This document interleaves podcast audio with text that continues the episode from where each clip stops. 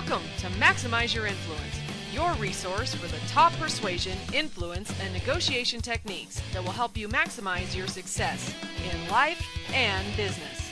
And now, here are your hosts, Kurt Mortensen and Steve Olson.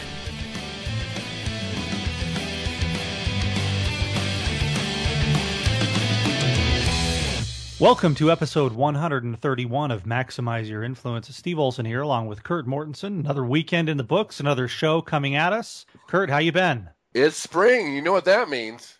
Allergies. Yeah, you got it. I just started sneezing yesterday. I'm like, man, what's going on? I'm like, oh, springtime. Allergies. For those listeners that suffer from allergies, sorry.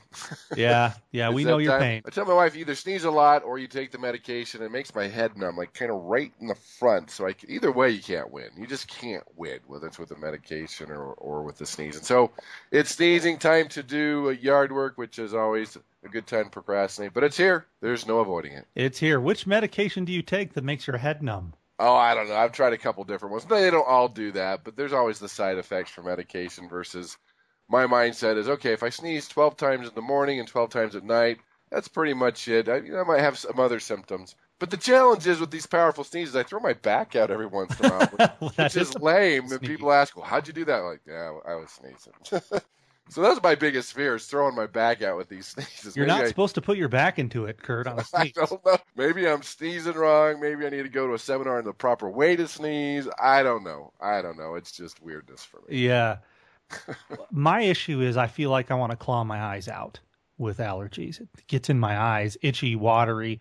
I wake up in the morning and it looks like I just took a trip over to Colorado, if you know what I mean. Oh, gotcha. Yeah, so go through a lot of drops and a lot of Allegra, and that's that's how we get through uh, March, April, part of May in my house. Yeah, Allegra. Not to be the eyes, it's my itchy nose wanting to sneeze. That's what drives me nuts. Especially if you're in the middle of a seminar and it hits, you're like, okay. you're making the weird faces to the audience. I'm trying to stop a sneeze. I'm making faces. They're trying to figure what's going on. So it's never a good thing. I remember once I was having a terrible allergy attack, and I went into the bank to make a deposit, and the bank teller was was looking at me very sympathetic, you know. And finally, she says, "Are you having a rough day?" I said, "Oh no, no, it's just the allergies. They're killing me." And she could tell she felt bad, but yeah, it looked like I was uh, pretty emotional. Yes. That happened to me once on a flight from L.A. to Santa Barbara, which is really quick. It goes along the coast. Small, small plane. I Yeah. mean, barely small. And I was sitting pretty much next to the flight attendant. I was just trying to stop the sneezes, and she's like, "Are you having a bad day? Are you okay? What's wrong?" I'm like, "I'm just gonna sneeze, okay? I need to sneeze. I don't want to, but I'm going to have." to." Yeah, that's right. Well, hey, there's still nice people in the world that will ask a, a stranger if they're okay. That's the upside to it, I guess. That's the upside to it. So, all right. Well, that's us complaining about allergies. I'm sure everybody tuned in to hear that. Yeah, oh yeah. Well, we sympathize with you, especially for our listeners in uh, Iran. How are, is our listenership in Iran? Is it going up? I'll have to check that during the show today. I haven't been paying attention to the Iranian listenership. I don't know if the allergies are better or worse, but hey, allergies are out. Tell you what, by the end of the show, we'll we'll give an update on which country is in second place on maximize your influence downloads to the United States. I'm assuming United States is number one. Oh, it could change. Never know. You never know. You never know. So off we go. First weekend of March Madness in the books. That was pretty fun. It's another week to persuade and influence and make a mark on your business. And we're excited to be here to help you to do just that. Part of what we've been doing to help you do just that over the last few months is shamelessly plugging University of Persuasion, which, as you know, we've talked about on the show many, many times. When you're going to use the law of scarcity, it has to be authentic, right? hmm It's about to get authentic around here, Kurt. Ooh, I like authentic. Yeah. Tell me why. That's right. Well, because as you know, we've been offering University of Persuasion, which is a 52 week course on persuasion and influence skills. So you get new techniques every single week. That's going to get you extra sales. It's going to get you extra results every year, people, because one, two, even three extra tools in your toolbox for the whole year, let alone 52 of them, that's going to make a difference on a prospect that you wouldn't have closed had you had these techniques. Did I say that wrong? You wouldn't have closed. Had you know I like it. Works for me. Can't help you with the English, English language. We can teach you to persuade, but uh, uh, English is not our strong point. So, Guess what's happening? We've been offering it for the low price of a Honda Civic, $7.99 a month. It's going up at the end of the month. Yeah, the introductory price is over, so get on it. It's a great program. So every week you're getting a new audio, a new video, a new article that you can go through to give you more tools. Since most persuaders are using what three, four, five tools at the most, now you're going to get access to over 50 tools, access to the podcast archives, and access to some downloads and some other things. And a new thing we're doing with University of Persuasion is the Sales Tool of the Week, which is a quick three, four minute video quick tool that you can apply and use. There you go. That's a good tool. So it's going up at the end of the month, everybody. So make sure you go to universityofpersuasion.com. You can get grandfather into the old, super cheap, less than a Honda Civic pricing that we have. I don't want to give away the store here, but it's still going to be less than a Honda Civic at the end of the Yeah, we can guarantee less than a Honda. yeah, it's good. Just going to be more than it is now. So. Just got to get Honda to sponsor our show since we keep promoting the Honda Civic, which I've never owned, but I don't know if I've even driven one. But hey, Honda Civic. You know, I actually own a Honda right now, and I've got my eyes on a new truck. My wife and I have an agreement that I can do that when the Honda dies. Oh. Now, if you've had a Honda, you know the problem with that statement it just won't die.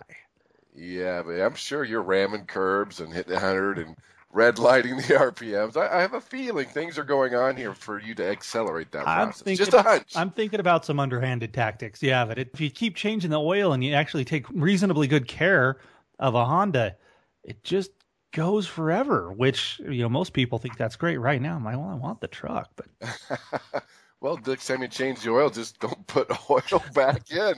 Still might last another 20,000 miles, but it'll accelerate the process. I'm very fortunate that this is a problem for me, right? very, very lucky. So this is a good problem to have. Interesting. While we've been talking, I was able to queue up the geographic stats of the podcast.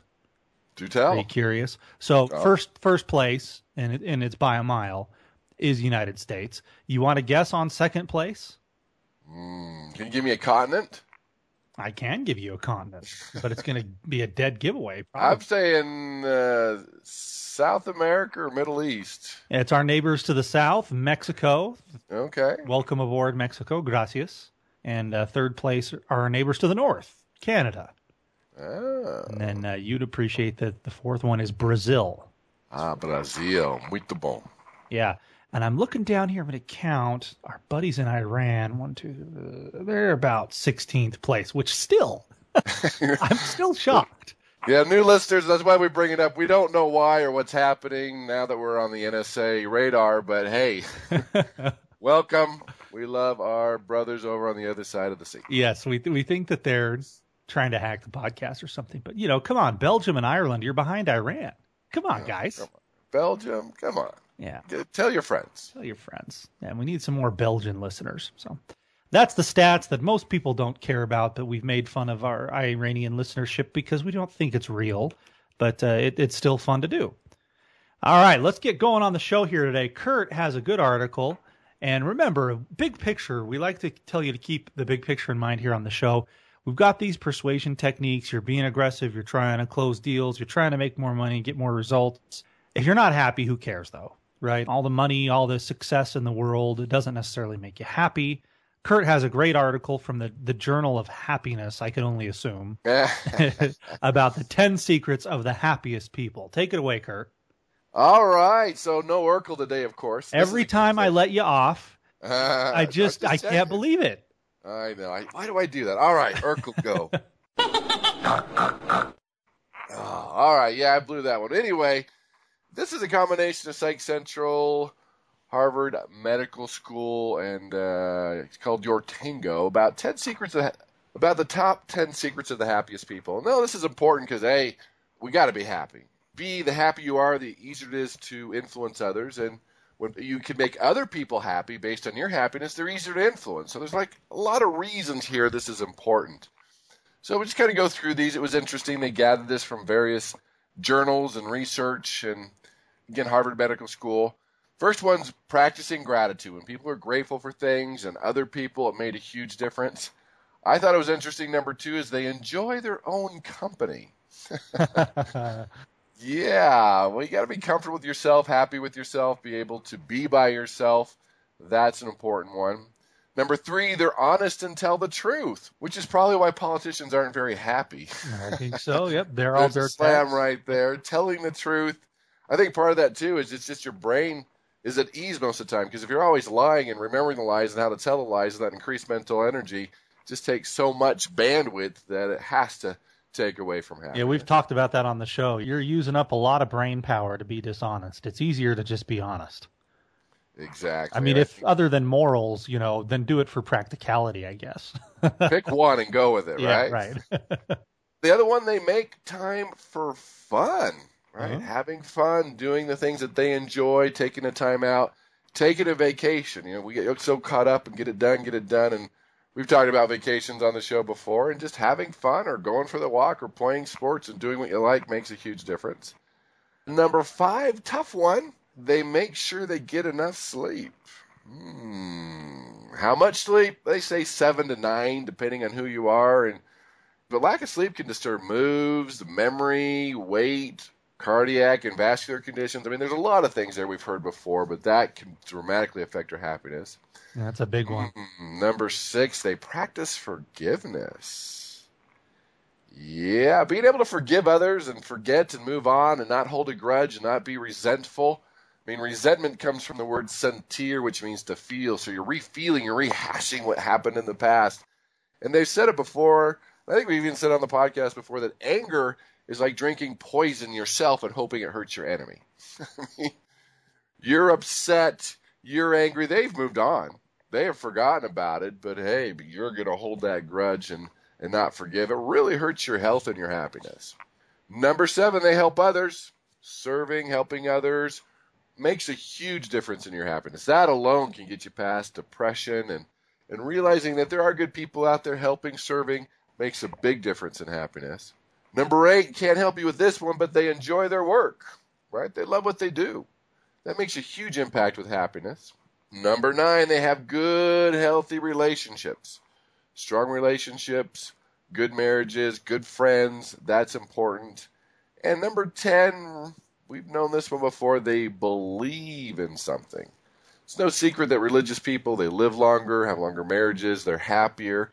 But they took it a step further too, but it says not only just a faith or just a belief system, but it could be an organization or maybe you're passionate about giving back or helping out, giving to the community. It could be nonprofit organization, something like that. Something that you really believe in makes a big difference in your happiness. So hey, when you're happy, life's better. When you're happy, it's easier to influence others, and when you can make other people happy, they're easier to influence. So I don't see any drawbacks to this. Do you? I don't see any. Why not be happier? And it's funny that a lot of those things on that list, they're not shockers. Some of them are a little bit surprising, but there are things that that uh, people kind of make fun of. They, oh, you know, do this thing, you know, serve other people or smile or you know, get some sleep. They sound so basic, but we've talked about this on the show a lot of times. Is that well, yeah, they're very, very, very basic things that you got to do, and they're there for a reason. And that's what these things are. These basic things in your life, you're going to feel a lot more happy and fulfilled because, like we said, it's not just about making a bunch of money and a bunch of results. It's what do you actually have to show for it? That's exactly right. And remember, too, that unhappy people will not like it that you're happy and will try to suck the life out of you and will try to pull you down. I remember someone coming up to me once and say, Well, I don't like you. I'm like, Really? Why? you smile too much. I'm like, Okay. right? Somebody Move just came up to you and said, I don't like you because you smile. Well, I, I knew them, so it wasn't like a stranger out of the blue. So we did have a minor relationship, but it was just out of the blue, and it shocked me to say, Whoa, whoa, and where does that come from? It's almost Nope. worse. yeah, people that aren't happy, they don't like it that you're happy, that you're having a good time, that you're smiling, they're laughing. They'll find a way to try to suck the life out of you. Just don't let them. So much truth to the saying that misery loves company. Yeah, exactly. Yeah. Well, there you go. I like the sleep one. I got to do a little better on that. I have an eight year old daughter, and she's kind of going through this phase where she's waking up and coming upstairs, and you know, oh, this thing, all these ridiculous reasons. I just tell her, Lydia, you know, here's what you do: you close your eyes, and then you open them when it's morning. and people who are insomniacs and have trouble sleeping hate me for that statement. Obviously, it's not that simple, but it can be hard, and part of it probably is the happiness, right? Would you think the happy people sleep better?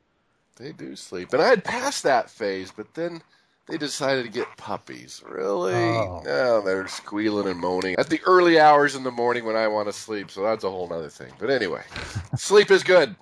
It is as good. should should we end the show on that note? Yeah, Sleep let's is good. Go, go to sleep. All right, there we go. Go to sleep, everyone. Unless you're Make in you your car, happier, pull over, then do it. better persuader. There you go. Yeah. Okay, well that's a good article, Kurt, and uh, appreciate you being a good sport and and following the advice of the article and being honest about the Urkel thing. Yeah, we'll, we'll fix it. We got to get a new sound. Listeners have to vote on a better sound. Well, we could release a poll. I mean, it's, Yeah. I think it's pretty awesome, and you're not going to unseat Urkel. It's the epitome of geekiness. That's the whole point. Yeah, listeners, send us a better clip, a better idea. We'll track it down. We'll find Look, it. Look, it has to be super nerdy. That's the whole point of it. this is how I make fun of you and these articles and these journals. And now you're kind of in open rebellion. Why don't we move on before we start fighting about sound effects? Not what you tuned in for, that or allergies or anything else. But I want to talk today about something that is extremely important. And Kurt, as we were doing show prep, which I've made the point that, yeah, occasionally we do show prep. So we were talking about one of the topics we wanted to touch on today. And Kurt has a funny little anecdote, a little story thing that I think is going to open up this topic and eh, you know maybe even be somewhat of a smooth segue. We're known for our awkward segues here on the show, but I think this is a smooth one. Kurt, tell us about the dentist. All right. We'll have you vote whether it's a smooth or awkward. But here's the story. Whether you like it or not, here it is.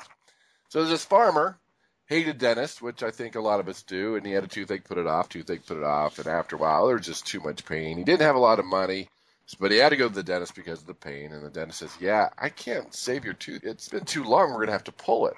Pull it, man. How much is that gonna cost?" And the dentist said, "Well, we can pull it for 150 dollars." And this farmer says, "150 dollars? How long does it take?" says, "Well, a couple minutes." And this farmer, wide-eyed, goes, "What? $150 for a couple minutes? Are you kidding me?" And the dentist just smiled, leaned back in his chair, and says, "Well, if it's a time you're worried about, we can take as long as you want." Meaning, when we get to closing or call to action or whatever you want to call it, most of you are taking way too long. It should be simple to the point, not more than 5% of your presentation. It shouldn't surprise the person that you're asking them to do something.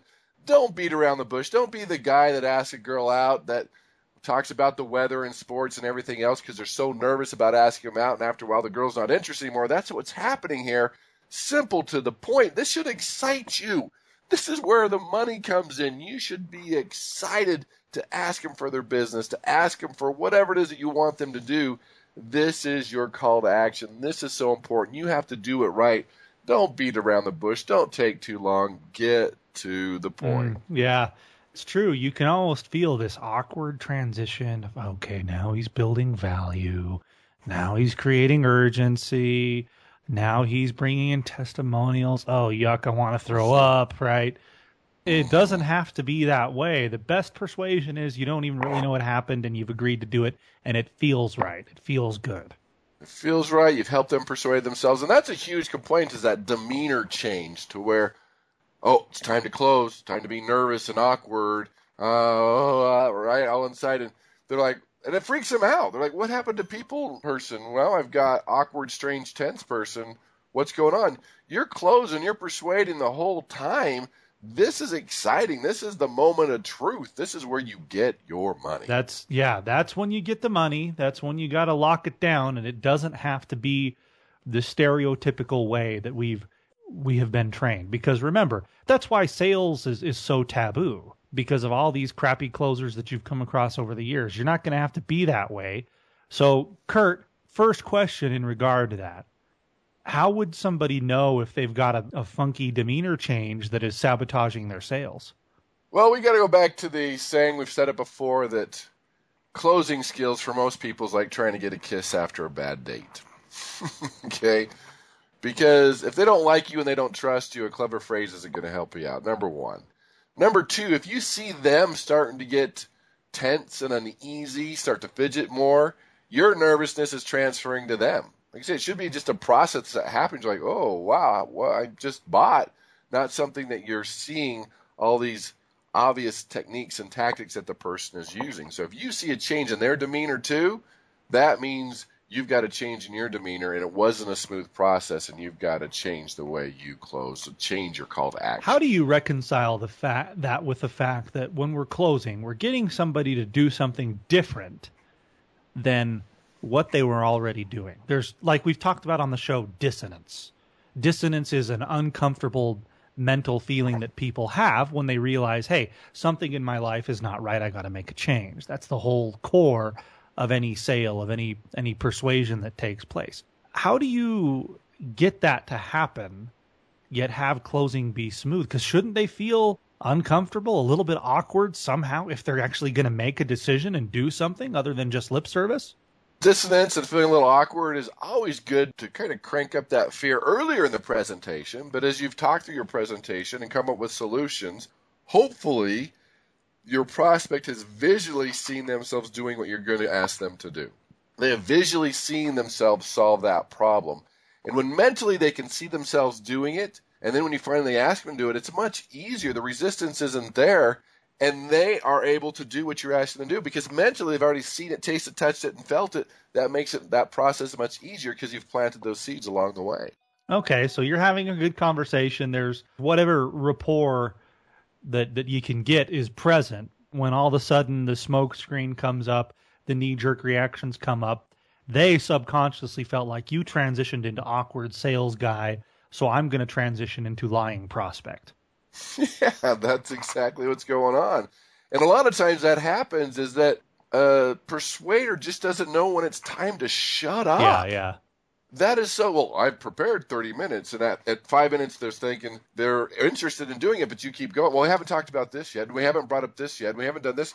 No if they're ready back here you've got to shut up. So looking for buying signals knowing when you're close is so important to be able to have the call to action at the right time. Then it's seamless then it's easy. If you've gone 30 minutes too long it's not easy. If you haven't given them a what's in it for me it's not easy. But if you've done everything right and you can see it in their demeanor, then you've got to know it's time to shut up and ask them for their business. Then the call to action's much easier and less painful. So I guess going back to my question is how do you know if you're if you're making that demeanor change if when you do ask them for the business that they just they're always saying no it's getting really awkward then yeah something is happening along the way and i, I suspect and this is really tied to the call to action is that you, you've not built value along the way. Otherwise, they would be doing it, correct? Correct. We've talked about that, and we've done this before selling a $20 bill for a dollar. When you've built that type of value, that, hey, spend a dollar, you're getting $20 worth of value, that it becomes easy. It's a no brainer, and it solves their problem.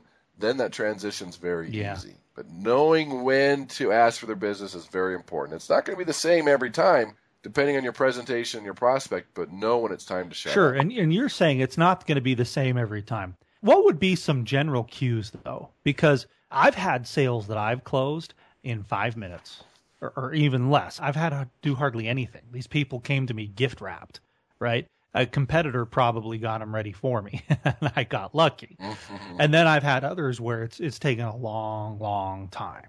How do you know that it's time to, to go in and, and ask for the business, do the call to action? Well, if they're there face to face and you can see their facial expressions, you're going to see their facial expressions relax. The tension's gone. They made a decision. Let's do this. This is a no brainer. It makes sense. The value's there. They keep looking at the paperwork. If there's uh, spouses or partners there, you see approving glances between the two. Uh, kind of a nod in their head in the yes motion, maybe a spark in their eyes, a lean closer. Those are the type of things where you know, will say, hey, uh, looks like this is a perfect fit. Let's get started. Simple things to get them going will make a big difference. Or it could be their questions they ask. Well, tell me about this specific thing. Oh, tell me about your guarantee. Can we get a demonstration? When can we get delivery? Do you have references? Are all indicating you're close. If they say, can we get delivery in two weeks? As a persuader, you don't keep going. You say, do you need it in two weeks? And they say, well, yes, we do. We say, okay, well, let's get started. Let's get started on the paperwork. It can be that simple. A very non-evasive, simple close when you're listening to those type of things. Or they could say, well, that's a good deal. Well, that's not expensive. You know, I could see how I could use that. Great. Done, done, and done. And you know it's time to shut up. I don't care if you have 20 minutes left or 30 minutes left. Why ruin it? Why talk too much? Why keep vomiting on them when they're ready to go right now? And that again, this is a huge complaint that you're talking three times too much. You're going to save a lot of time when you really look at these buying signals or the questions that they're asking, and you use your your close your call to action to get them to do business. Yeah, those are good points. I've noticed lately I've been focusing on tweaking a few things in my presentation. And one thing that's been helping me is up front, I clarify with the prospect what their time frame is. Because uh, all the urgency and call to action in the world doesn't matter if if the time frame's not there. Right? You, you're going to really kill that lead, you're going to really kill that prospect if you're putting all this heat on them to do something that no matter what you say and do today, they're not going to be ready. They're not going to want to act. And it builds a lot of credibility for you down the future when you know, okay, we are within the time frame that they said. You're going to have a lot more success with a call to action and any urgency. What do you think about that? No, I agree 100% with that one. If you know their time frame, if you know exactly what they're looking for, you've done your exam in the right way, we can call it, to where you've asked the right questions. You know exactly what they need, what they're looking for, how you can solve their problem, what their time frame is. Are they just looking? Are they looking for someone else? Are there other decision makers? All those type of things are huge. Whether they're just doing the same presentation every time, you can adjust and do the different things and know that it doesn't matter what type of scarcity you use. If they're not going to be good to go for six months because of the budget with their company or their partner or other things that are happening or their inheritance they're getting, whatever it is, you know exactly how you need to arrange that presentation and know that too that you're not closing them that day. And, and if you try to it could really hurt the relationship. yeah those are good points. Anything else you want to add on calls to action? The main thing is be excited. Don't let your demeanor change. This is exciting is that a time for nerves you're persuading your whole presentation and this is it this is the dessert this is whatever you want to call it be excited don't change demeanor make it as simple as possible. This is exciting. This is part of the game. This is what makes the difference between an average persuader and a superior persuader is how they handle this call yeah, to action. A good call to action is a beautiful thing to watch. Yeah. It is. It's priceless. Well, why don't we cue up the Homer? Don't, don't, don't. So this is a, kind of an apology to the listeners. I'm Homer this week. I blew it on something. Well, we already knew you were part Homer, but uh, yeah, well, I'm glad you don't know.